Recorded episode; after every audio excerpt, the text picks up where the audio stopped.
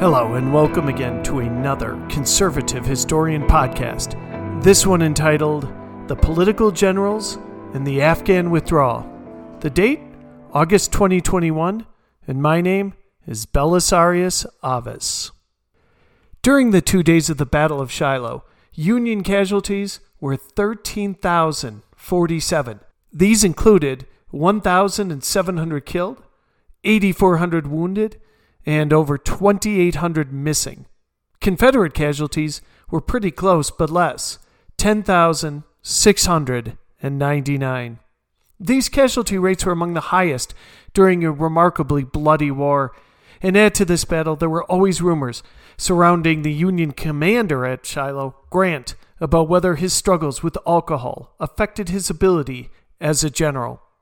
According to the WhiteHouse.gov website section on Grant, quote, at Shiloh in April, Grant fought one of the bloodiest battles in the West and came out less well. Nevertheless, President Lincoln fended off demands for his removal by saying, quote, I cannot spare this man. He fights. Unquote. So called Civil War buffs are legion. Believe me, I have been to several Civil War battlefields, including Gettysburg and Chancellorsville, and there is often a crowd. Now, normal people, in other words, those not Civil War buffs, have certainly know the name of U.S. Grant, Abraham Lincoln, and Robert E. Lee. But does the name Dan Sickles ring a bell? A good Civil War buff will know that Dan Sickles, who, but for Joshua Lawrence, might have helped the Union lose the Battle of Gettysburg and maybe even the war on the second day. Dan Sickles did not ascend to high command by his prowess as a general, but rather as a politician. Another political general who did a little bit better over his storied military and political career was Benjamin Butler. Yet Ulysses S. Grant, who did not think highly of Butler's military skills, ordered him to attack in the direction of Petersburg from the east in the later months of the war. Butler failed. The goal was to destroy the rail link supplying Richmond and thus distracting Robert E. Lee in conjunction with attacks Grant would make from the north. Although Petersburg was lightly defended at the time, and Butler could have occupied it with little difficulty, he hesitated and allowed a vastly inferior Confederate force under General P.R. G.T. Beauregard to box up the Army of the James, Butler's command, on the Bermuda Hundred Peninsula. Such were just one of the many misses throughout the war that elongated the conflict. But Butler represented a general without formal military experience and was appointed primarily due to political expediency, such as the case with Sickles. There are two other types, though those with significant military training who either dabble in politics, and those who make decisions based not on military exigencies, but rather political ones. Of this first group, another Civil War general, George B. McClellan, was among the most prominent. After a few minor victories early in the war, and following the disaster at First Bull Run, Lincoln elevated McClellan first to the command of the Eastern Army around Washington, and later to overall command.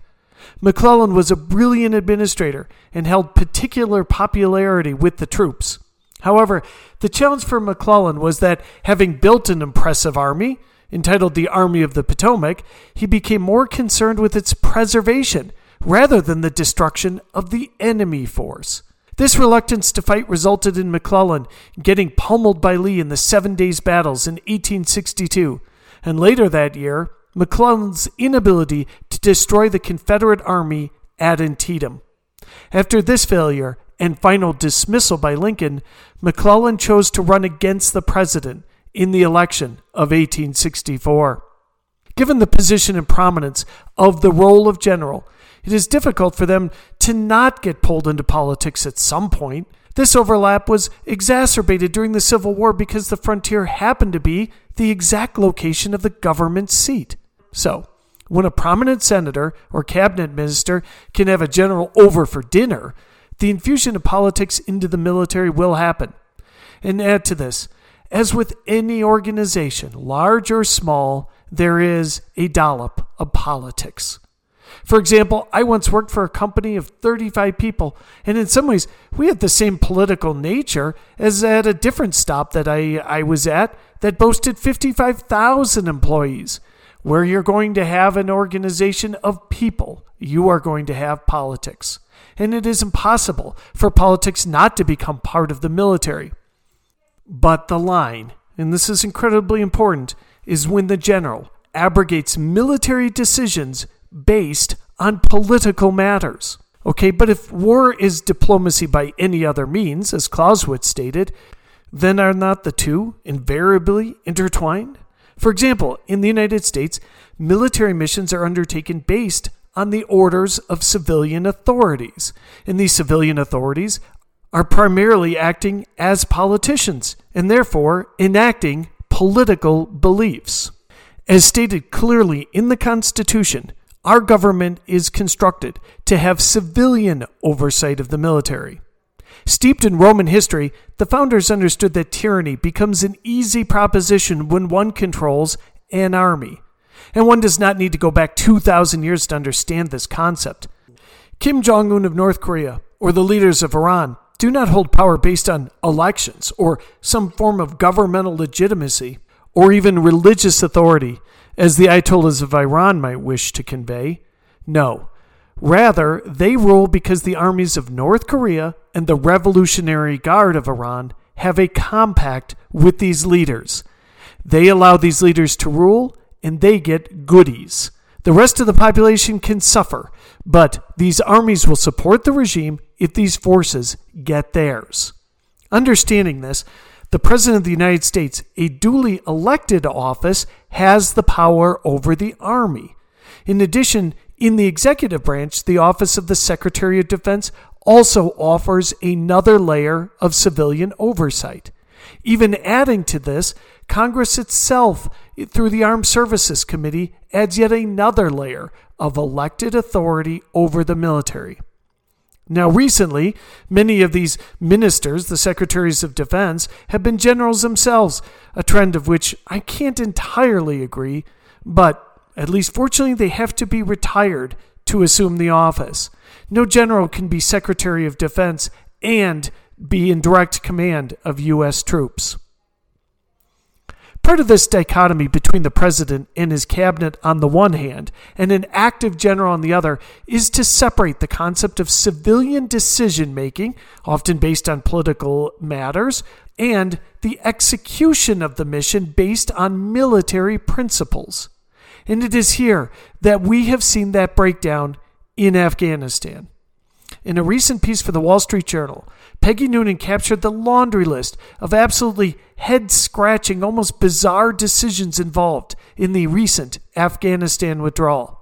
Quote, we don't make up withdrawal dates that will have symbolism for photo ops with the flinty, determined president looking flinty and determined on the 20th anniversary of 9 11. We don't make time epic strategic decisions around showbiz exigencies.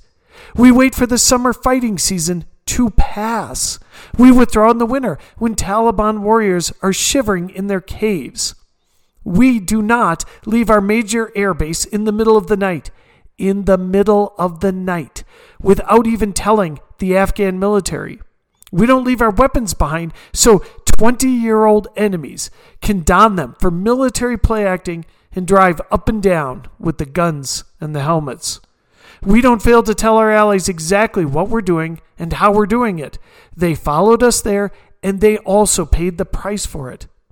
We don't see signs of an overwhelming enemy advance and treat it merely as a perception problem as opposed to a reality problem. You don't get that U.S. military out before the U.S. citizens and our friends. Who will protect them if you do that? Unquote.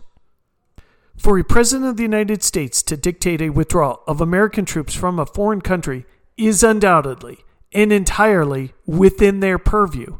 Now, it happens to be a decision I disagree with. And my previous two podcasts explain primarily why. But that doesn't change the fact that despite my disagreement, I completely agree that that is, is within the portfolio of a president to decide. And yes, even on political bases. But even factoring in American civilians and Afghanistan allies, how the withdrawal of what is essentially a military operation should have been the decisions of the generals and not the president. Yet this president provided the purely political time frame of a final announcement on 9/11, meaning that the actual withdrawal would be during the fighting season, not during the winter. It was a political, not military decision to use a civilian airport in the middle of Kabul. Kabul is a city of 4.6 million Afghanis, or the equivalent of the size of Chicago. In fact, it's probably even larger than Chicago. Can you imagine trying to do an airlift of an entire group of Americans out of O'Hare when that entire airport would be surrounded by people who might not be friends? It was a political decision to leave the Bagram Air Force Base and not use that as the main point of departure. The list goes on and on and on. And the bottom line is that all of these mistakes can lead inexorably to political decisions, not military ones. So, why did any general or the Secretary of Defense not stand up to the president or even resign in protest once these political decisions, which should have been military, were made. Why? Because this particular crop of generals is seemingly more interested in politics than the nation's security, or worse, their troops. Now, it is a falsity to claim that there is going to be a permanent security for fighting troops. Like firefighters, the job of soldiers of American soldiers is to put themselves in harm's way. That is why we honor them in the first place. That is why they are so utterly deserving of our respect. Lincoln was not just poetic when he talked of the last full measure of devotion, or why he later sacked McClellan. An army exists to deter and destroy enemy armies, and there it is, often problematic to accomplish that without casualties. I do not say that lightly, by any means, but as I have noted across several podcasts, the purpose of the military must be clear, and as I have just stated, it is to deter or destroy the enemies of America. But, and here's again the but, no general worthy of their salt would put their troops in harm's way when a better alternative was at hand going back in to protect an airport in a large city teeming with millions of Afghanis with a single runway is not that choice. How does a general who is thinking of politics over military considerations sound exactly? Well, they would sound something quite like this Quote, I have read Mao Zedong. I have read Karl Marx. I've read Lenin. That doesn't make me a communist. So, what is wrong with understanding, having some situational understanding about the country for which we are here to defend? Unquote. Stated, Chairman of the Joint Chiefs of Staff General Mark Milley, in his spirited, throaty defense of why they are teaching critical race theory to the Army. He continued brusquely, quote, and I have personally find it offensive that we are accusing the United States military, our general officers, our commissioned, non-commissioned officers of being, quote, woke or something else because we're studying some theories that are out there, unquote. To swat down the inanity of this defense is about as hard as hitting a beach ball with a Louisville slugger. First, there is not a powerful movement to impose Maoism in every one of our public schools. The 1619 Project, which emanates from critical race theory, is currently taught in over 4,000 school districts today. There is no movement using Leninist works to overturn society or castigate a swath of the population as racists. Now, I have personally read Mein Kampf. As a historian, it is important work, which of course does not make me a Nazi. But I do not seek to impose fascism upon the US population. However, the proponents of CRT certainly do want to impose that theory, that philosophy upon all American people. And they wish to do it through the schools and through the auspices of somebody like Mark Milley, they are trying to do it through the army. That is the first point. His defense of saying, well, I've read Lenin, but that doesn't make me a communist is I mean, it's, it's basically kind of stupid. Second, the core of critical theory itself. It is based initially on the premise of classism, but the core of it is to divide. And this isn't just hyperbole. The, the proponents of, of, of critical theory would say the same thing. In critical theory, there are oppressors and the oppressed. It starts with the assumption that society itself is organized in such a fashion. And it does not take into account at all uh, cultural norms. Of course, it does not take into account personal choices. Given the simple fact that the U.S. Army is composed of African Americans, Latinos, Asians, whites, and other ethnicities, it is difficult to make a case for how a theory that is divisive by design would build a holistic organization in which the dependence on a fellow soldier, regardless of the color of their skin, is literally life and death. However, it is easy to see the advantage for a general desirous of further promotion that can come only at the behest of civilian authorities to embrace the political movement of the day to ensure that advancement. Now, the fact that Milley has served warrants a certain level of respect and admiration. He has made a sacrifice that I personally have not chosen. He has had assignments ranging from the 82nd Airborne Division to the 10th Mountain Divisions. These are probably two of the most elite units in the entire U.S. military. These are pretty good indicators that he is both accomplished and a very tough guy. But there is a difference between being a highly competent soldier and a victorious general. George Armstrong Custer at times performed brilliantly in the Civil War, However, that did not give him special insight when he led his men to disaster at Little Bighorn. Partly, it is a question of focus. During the time that Milley was vociferously defending his stance on CRT, the planning for the evacuation of Afghanistan was supposed to be taking place. The focus was on the one, but by all evidence, not on the other, the more critical role of a general. The fact that a general and the number one general to boot, would not only advocate CRT and defend this position, but do so in an emotional way, tells you that at least one high ranking member of our military was more concerned with domestic politics than the wisdom of pulling out troops when 100,000 Americans and Afghan allies remained in that country. Despite all of the bloviating about foreign wars, the vast majority of the 1.3 million people currently serving in the United States military, nor the roughly 900,000 in the reserves, is not currently in direct combat roles today.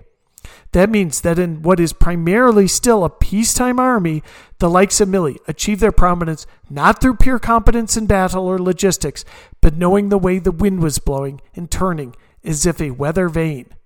Think this is hyperbole? Then why, after a debacle of such proportions, why has no prominent general involved done the right thing and resigned? None of them. Politics is a grubby profession. To get elected, one must say and do things that may be false or even opposite the nature of their character. Would George W. Bush have, have liked to have gone back in time and take down the mission accomplished banner and then that he had put up in 2003 and then we saw another 4 years of war in Iraq? Or would Barack Obama have had not stated so forcefully that one could keep their doctor if he could go back and take that away? Politics often make prominent people small. For evidence, read one R. Giuliani. But this grubbiness is why we want and need generals who are focused on executing military missions, not on defending political movements. Being a victorious general, and much of life itself, is about focus. Grant's guide, and that even of his primary lieutenant, William Tecumseh Sherman, was on fighting the Confederates and destroying their ability to wage war, not in overt engagement of politics while they were generals. In Lincoln's own words, Grant fought. I hope you have enjoyed this latest podcast from the Conservative Historian. Please check out all of our other podcasts on our Buzzsprout site. This is Bell Avis. As always, thanks for listening.